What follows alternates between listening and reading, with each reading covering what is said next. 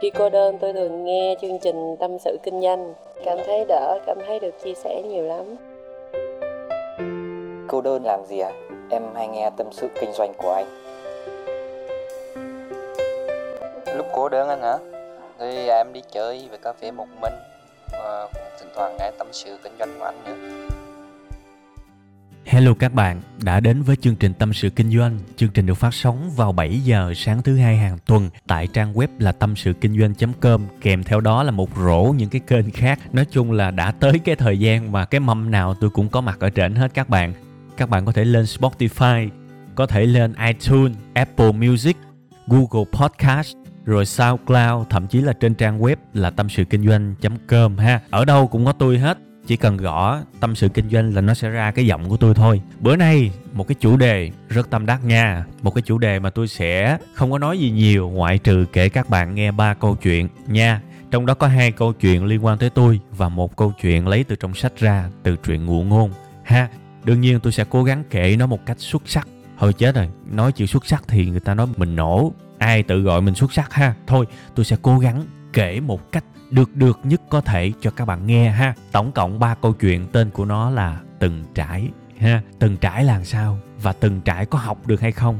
Từng trải nó giúp được gì cho chúng ta? Vô cái câu chuyện đầu tiên ha. Một câu chuyện từ cái truyện ngụ ngôn của phương tây. Nếu các bạn đọc sách nhiều thì các bạn chắc là không có lạ với câu chuyện này nhưng mà nó là một cái điểm xuất phát tôi nghĩ là khá là hay để đi vào cái vấn đề từng trải nha. Và tôi tin là câu chuyện này sẽ có thể lay động từ người lớn cho tới trẻ nhỏ. Bất kể là bạn có đọc nó hay chưa. Thì câu chuyện kể về một cái ngày nào đó trong quá khứ trên một chuyến tàu thì uh, có hai bạn trẻ một nam một nữ. Thì hai bạn này ngồi gần với lại hai hành khách khác. Hai hành khách là một người là một thanh niên và một người là một ông cụ. Nha. Và người ta có thể hiểu là hai người ở trên á anh thanh niên và ông cụ là hai cha con. Còn ở đằng sau là hai người à, tình nhân yêu nhau ha. Thì cái ông con của cái ông cụ này hình như là bị tăng động hay sao á mà nói lớn lắm mà có những cái triệu chứng rất là bất bình thường. Thí dụ như là khi mà cái tàu nó chạy qua cái tòa nhà cái anh này ảnh ảnh rú lên ê ba ba ba ba cái nhà kia nó rất là phiền các bạn mà ông cha này ổng cũng rảnh quá. Ổng không có nói con, ổng nói nhỏ nhỏ lại, mà ổng còn cổ vũ nữa. Ổng kiểu như là ổng đồng tình đó các bạn. Rồi chút nữa, chạy ngang cái thấy con chim. Cái cũng la lên, chim chim chim ba ơi, chim kìa. Cái ông ừ đúng rồi, con chim đó con. Cái hai người ơn sao cũng bực bội quá, nhưng mà thôi, họ cũng ngại phiền mà. Họ cũng không có lên tiếng chi. Chút nữa chạy ngang gặp cái cây bự bự cái ông nội này cũng la lên, cái cây kìa ba, trời cây. Mà la lần này la lớn. Cái hai đứa ơn sao, bực quá. Mới mới nói với ông cụ, nói, bác ơi, ồn quá bác. Sao mà con của bác nó nó làm phiền quá, nó nó nói lớn quá. Đây là nơi công cộng mà bác. Cái lúc này á, ông cụ ông mới từ tốn ông nói á à tại vì con của tôi á nó bị mù bẩm sinh từ nhỏ. Bữa nay là cái ngày đầu tiên mà nó phẫu thuật và nó nhìn thấy ánh sáng, nên là nó rất là xúc động với những gì nó thấy. Lâu lắm rồi, đây là ngày đầu tiên mà nó được nhìn thấy. Và hai cái người kia thì sẽ mang một cái mặt cảm tội lỗi lắm. Vì họ không hiểu. Đương nhiên thì tôi cũng có một cái lời xin lỗi với các bạn là tính của tôi thì tôi kể lại. Ít khi nào mà tôi nhớ chính xác lắm, nên thành ra tôi kể. Tôi có bẻ bẻ chút xíu để câu chuyện nó có vẻ nó hấp dẫn hơn nha, chứ nó không có thành như nguyên văn.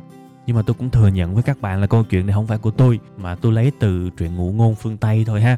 Thôi mình quay trở lại với cái vấn đề chính đi. Bạn thấy là trong cuộc đời này có đôi khi có những thứ nó làm chúng ta khó chịu á, nó làm chúng ta bực bội á, nhưng mà ở đằng sau đó đó, là một cái điều gì đó ẩn khuất và chúng ta nhiều khi mình không hiểu thì nó nó rất là mang tội các bạn. Nhiều khi mà mình không hiểu á, nó sẽ đẻ ra hai cái sai cái sai thứ nhất là việc mà có thể chúng ta đối xử với người khác và gây tổn thương cho họ. Và cái sai thứ hai là chúng ta biến cho mình trở thành vô minh trở thành ngu muội khi mà chúng ta tự gán một cái niềm tin nó không đúng với sự thật. Giả sử trong cái tình huống của cái anh mà lớn rồi già đầu rồi đó, mà gặp cái này cái gì cái kia cũng wow wow lên la lên nếu mà ông cụ ông không có giải thích thì hai bạn trẻ chắc chắn sẽ giữ một cái suy nghĩ rất sai lầm trong đầu may mà ông nói, ha, thì đó là giá trị của sự từng trải đó các bạn. Từng trải có nghĩa là theo quan điểm của tôi thôi nha, chứ tôi không có lấy từ trong cái từ điển ra, ngôn ngữ nó phong phú lắm, nên các bạn cho phép tôi được nói theo cái sự hiểu của tôi. Từng trải có nghĩa là chúng ta trải qua cái điều gì đó và chúng ta gạn lọc được một cái để nhớ, để nâng cấp, để phát triển con người của mình lên. Và từng trải nên là một cái điều gì đó sâu sắc. Nên thôi chứ không bắt buộc. Nha, và trong tình huống kia, hai bạn trẻ đã từ cái việc không từng trải, đã trở nên từng trải. Và tôi tin, nếu đây là một câu chuyện có thật, thì hai người đó về sau sẽ thay đổi rất nhiều trong nhân sinh quan, trong cái việc bực bội và đưa ra một cái nhận định gì đó. Vậy thì có thể các bạn sẽ hỏi tôi, nếu em không từng trải thì sao? Tôi chỉ có thể nói cho các bạn một câu trả lời rất đơn giản thôi nếu các bạn không từng trải và các bạn gặp một cái tình huống tương tự, một cái điều gì đó có thể làm các bạn bực bội, thì sẽ có tầm 3 cách. Cách một là hãy từng trải đi, hãy sống nó sâu sắc hơn để bạn thừa sức, bạn hiểu cái hoàn cảnh của người ta và bạn cảm thông. Và tôi tin là cái cách này là cái cách xàm nhất tại vì nó khó. Nhưng mà đừng coi thường nó, hãy cố gắng nha. Tôi biết là rất nhiều người thời điểm hiện tại không làm được cái này đâu các bạn à vì ít từng trải thì làm sao để từng trải nó nhanh được, đúng không? Khó lắm. Nhưng hãy xem đây là một cái mục tiêu cuộc đời của mình nó đáng lắm các bạn. Hãy trở nên từng trải hơn. Cách thứ hai là hãy hỏi. Nếu bạn không biết thì đơn giản bạn cần hỏi. Ví dụ trong tình huống đó, hai người này có thể làm cho cái người con bớt tổn thương hơn rất là nhiều bằng việc hỏi. Dạ bác ơi, anh có chuyện gì mà vui vậy bác? Ví dụ vậy. Đơn giản thế thôi. Đương nhiên á, lúc này chúng ta sẽ phải uống lưỡi tại vì sẽ có rất nhiều khi chúng ta hỏi một cái câu mà nó dễ bị đâm ban và dễ gây tổn thương. Ví dụ như, bác ơi, anh này anh bị gì bác?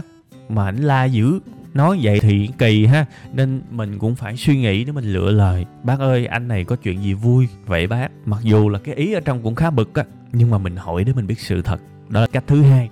Cái cách mà chúng ta rất nên sử dụng trong cuộc sống vì trong rất nhiều trường hợp chúng ta không biết thì tốt nhất chúng ta nên hỏi thôi, chứ đừng có chế. Và cách thứ ba, có thể là các bạn không từng trải luôn cũng được, không hỏi luôn cũng được. Nhưng cách thứ ba là một cách mà tôi tin là sẽ rất thanh thản trong cuộc đời của chúng ta đó. Đó là hãy tin là họ có lý do để làm như vậy. Kể cả khi bạn không biết sự thật, tại sao cái anh này anh cứ wow wow anh cứ gặp cái này cái kia rồi anh hú hí lên anh nhảy dựng lên kiểu vậy. Và kể cả các bạn ngại miệng, các bạn không dám hỏi, thì các bạn chỉ cần tin một điều, đó là hẳn là họ có một lý do nào đó để làm chuyện đó. Tôi không cần bạn thông cảm tôi không cần bạn gì hết. Tôi chỉ cần bạn có một cái suy nghĩ như thế thôi thì bạn sẽ sống một cuộc đời nó tốt bụng và nó tốt đẹp hơn rất là nhiều.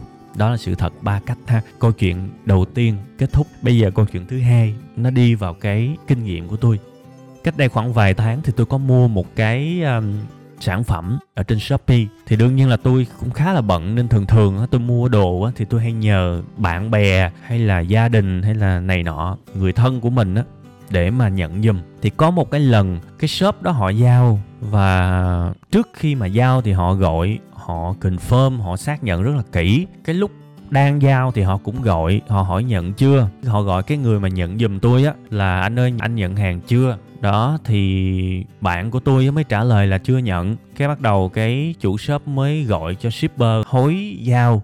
Anh shipper là anh giao hàng đó, ảnh bực tới mức mà ảnh tới, ảnh giao mà ảnh thiếu điều muốn nạt nộ luôn á, tại vì có cái món hàng này để từ từ người ta giao sao mà hối hoài à, ha rồi sau khi mà giao xong rồi ở bên chủ shop lại tiếp tục gọi cho bạn của tôi cái người nhận giùm á. Là anh anh nhận chưa anh? Em hỏi cho biết. Đó cái hồi nhận giùm rồi cúp máy rồi chút nữa. Đang trong giờ nghỉ trưa bên shop lại gọi nữa. Anh ơi anh nhận giùm anh làm ơn. Anh anh lên uh, cái app shopee á. Anh đánh dấu giùm em là nhận hàng giùm em cái. À, cái lúc này bạn tôi bực quá nó mới gọi cho tôi ơi mày mày mua đồ kiểu gì mà? Sao mà bên shop nó gọi nó làm phiền tao hoài mày? Mốt sao tao dám giận hàng? Mày giùm cái tôi mới nói là thôi, đừng giận, người ta có lý do hết. Giờ tao đang lu bu, bữa nào đi nhậu, tao ngồi tao kể cho nghe. Thì với một cái người bình thường á, có thể là họ sẽ chưa hiểu cái điều này đâu. Nhưng mà tôi thì tôi thương cái shop đó lắm. Tôi thương thiệt, chứ tôi không có đang ngựa ngựa làm màu. Tôi không có làm chuyện đó đâu. Tại sao tôi thương? Vì tôi đồng cảm 100% với họ các bạn biết là tại sao mà họ phải đốc thúc cái việc giao càng nhanh càng tốt? Rồi họ xác nhận đủ điều, rồi họ kêu là phải đánh dấu là đã nhận hàng được không? Vì tôi biết là họ đang rất cần tiền và họ cần làm cho cái món hàng đó đã được giao và đã được nhận nhanh nhất có thể để cái ngày mà họ được shopee trả tiền nó đến nhanh nhất có thể. Vì tôi biết là họ đang rất cần tiền. Vì hơn ai hết bản thân tôi cũng đã từng trải qua những ngày như thế. Ngày xưa khi mà tôi bắt đầu tôi bán hàng nó không có cái chuyện mà chuyển khoản như bây giờ đâu các bạn. Lên bưu điện và ghi từng cái tờ phiếu và tôi nhớ có những cái món hàng mà nó cũng không có, cho tôi bổ sung ha, nó cũng không có cái chuyện mà tra cứu đơn hàng trạng thái rồi tracking online để mà biết là món hàng được giao hay chưa, không có. Thời điểm đó chúng ta sẽ đi lên bưu điện, chúng ta ghi một cái tờ phiếu, rồi sau đó chúng ta canh đâu đó tầm 2 3 ngày gì đó tùy theo khu vực. Ví dụ như cái miền xa quá thì có thể khoảng 5 ngày, còn cái miệt mà gần gần á khoảng 1 2 ngày gì đó chúng ta lên, cái chúng ta đưa cái mã số cho bên bưu điện á, hỏi là dạ anh ơi, chị ơi, anh chị coi giùm em cái món hàng này giao xong chưa để em lãnh tiền. Đó, tại vì nếu mà thu hộ á thì phải là giao xong rồi mới được lấy tiền ha. Nói thì tôi không có ý muốn quy chụp nhưng mà thiệt sự á có rất nhiều những anh chị bu tá, vẻ mặt khó chịu lắm. Tôi lên riết mà họ sợ tôi luôn á. Họ bực bội lắm. Họ giống như là mình là cái gì á? Mình đi ăn bám hay là mình đi ăn xin hay gì đó? Nó như vậy, các bạn rất mặc cảm. Và cái thời gian đó, ngày nào tôi cũng lên bưu điện hết. Và tôi tự gọi chính mình á, là hành trình gian khổ, đi xin lại tiền của chính mình. Mà tiền của mình mà nó như là nhục nhã các bạn nhưng mà vẫn phải lên tại vì sao? Không lên là không có tiền và ngày nào cũng lên. Nhiều khi là nó delay cả nửa tháng và đó là một trong những cái thời gian mà khốn khó. Nên bây giờ khi mà tôi thấy cái tình trạng của cái ông chủ shop ở bên shopee á tôi hiểu liền. Và khi mà mình từng trải á tự nhiên mình sẽ có sự đồng cảm và mình thương lắm. Thì tôi mới gọi là cho bên shop tôi nói là à, yên tâm đang cần à, đối soát tiền sớm đúng không? Bên kia thừa nhận liền dạ. nói thôi, anh hiểu mà, để anh anh cho cái à, đơn hàng này anh đánh dấu là đã nhận được hàng rồi anh cho năm sao ha. Đó, hai bên đều vui. Đó là giá trị của sự từng trải ha. Đó là cái cách số 1 mà tôi đề xuất cho các bạn lúc nãy đó. Cách tốt nhất để từng trải là hãy sống thật sâu, hãy từng trải, hãy trải qua nhiều thứ để mình yêu thương, ha. Giả sử trong tình huống đó ha, mà các bạn chưa từng trải đi, thì các bạn có thể hỏi. Thì có thể là bên shop đó tùy vào cái câu hỏi của bạn thì họ sẽ trả lời sự thật hay là không thật. Nhưng mà ít nhất là chúng ta cũng nên hỏi trước khi mà chúng ta gán cho ông chủ shop bên kia một cái danh xưng là phiền phức hay là này thế nọ. Còn nếu mà trường hợp không hỏi được thì hãy tin họ có một lý do chính đáng. Một lần tôi vào một cái bu cục của một công ty vận chuyển khác và tôi nhìn tôi thương lắm. Tôi cũng nhìn thấy cái hình ảnh của mình lúc đó là khoảng 5 giờ 30 chiều hay là 6 giờ mấy gì đó tôi không nhớ nữa. Tôi nhìn thấy một cái chị mặt rất là buồn và cầm một cái bill, một cái tờ giấy gửi hàng á và nói với cô bu tá đó là chị ơi cái đơn này khách báo em là họ nhận được rồi. À, chị cho em lấy tiền. Thì bên bưu cục á tôi biết là họ vẫn làm đúng cái phận sự của họ thôi. Họ bảo á là dạ hết giờ đối soát rồi chị ngày mai chị quay lại sớm hơn chút xíu à, cái chị bu tá nói cũng rất là lịch sự thôi. Chị nói là thôi ngày mai chị quay lại đi. Bây giờ hết giờ đối soát rồi cái hệ thống bên em nó đóng rồi không có trả tiền được. Thì tôi nhìn cái chị đó mà tôi thương vô cùng các bạn. Tôi lại nhớ tới mình ngày xưa nữa. Vì ngày xưa tôi cũng y như vậy có những ngày mà tôi bươn chải tôi bận rộn quá đó. Cái tôi không có ra sớm được tôi cũng ra trễ thì họ cũng nói với tôi cái câu y chang là hết giờ đối soát rồi. Đối soát có nghĩa là tổng kết và trả cái tiền thu hộ đó các bạn. Thì tôi nhìn cái chị đó mặt buồn vô cùng mà tôi không biết là ở đằng sau của cái khuôn mặt đó là ở nhà cơm nước đã, đã nấu chưa? Rồi con cái chiều nay rồi sao? Thế này thế nọ thì tôi có hỗ trợ chị đó, nhưng mà tới cái phần này các bạn cho phép tôi giấu ha, tôi không có nói cụ thể. Nhưng tôi rất thương và tôi rất đồng cảm. Và thực sự là nhiều khi mình nghẹn ngào đó các bạn, với một cái hoàn cảnh mà nó nó giống mình á. Tôi nhìn thiệt sự các bạn khuôn mặt buồn lắm. Có cảm giác là hình như là chị cũng chưa có đi chợ, chưa có nấu cơm mà cũng 6 giờ chiều rồi. Gần như là trong cái ánh mắt của chị đó là tất cả các hy vọng đều nằm trong cái đơn hàng mà chị mong muốn chị lấy tiền đó ha, thương lắm nha. Câu chuyện thứ hai về sự từng trải. Các bạn nên từng trải nhiều hơn nha. Nên bươn trải nhiều hơn. Kể cả đó là những cái thứ cực khổ nhất bạn phải trải qua hết thì bạn mới hiểu được cuộc đời này. Bạn mới bớt cực đoan lại và yêu thương nhiều hơn, làm được nhiều thứ hơn cho đời. Ha, cái câu chuyện thứ ba là câu chuyện mà bản thân chúng tôi, nó nằm ở một cái thế nó hơi ngược so với hai câu chuyện ban đầu. Các bạn coi clip của web 5 ngày chắc là các bạn nghĩ là ông này cũng rảnh ha. Tại vì cái số lượng clip nó dài rất là nhiều có những cái clip mà tiếng đồng hồ.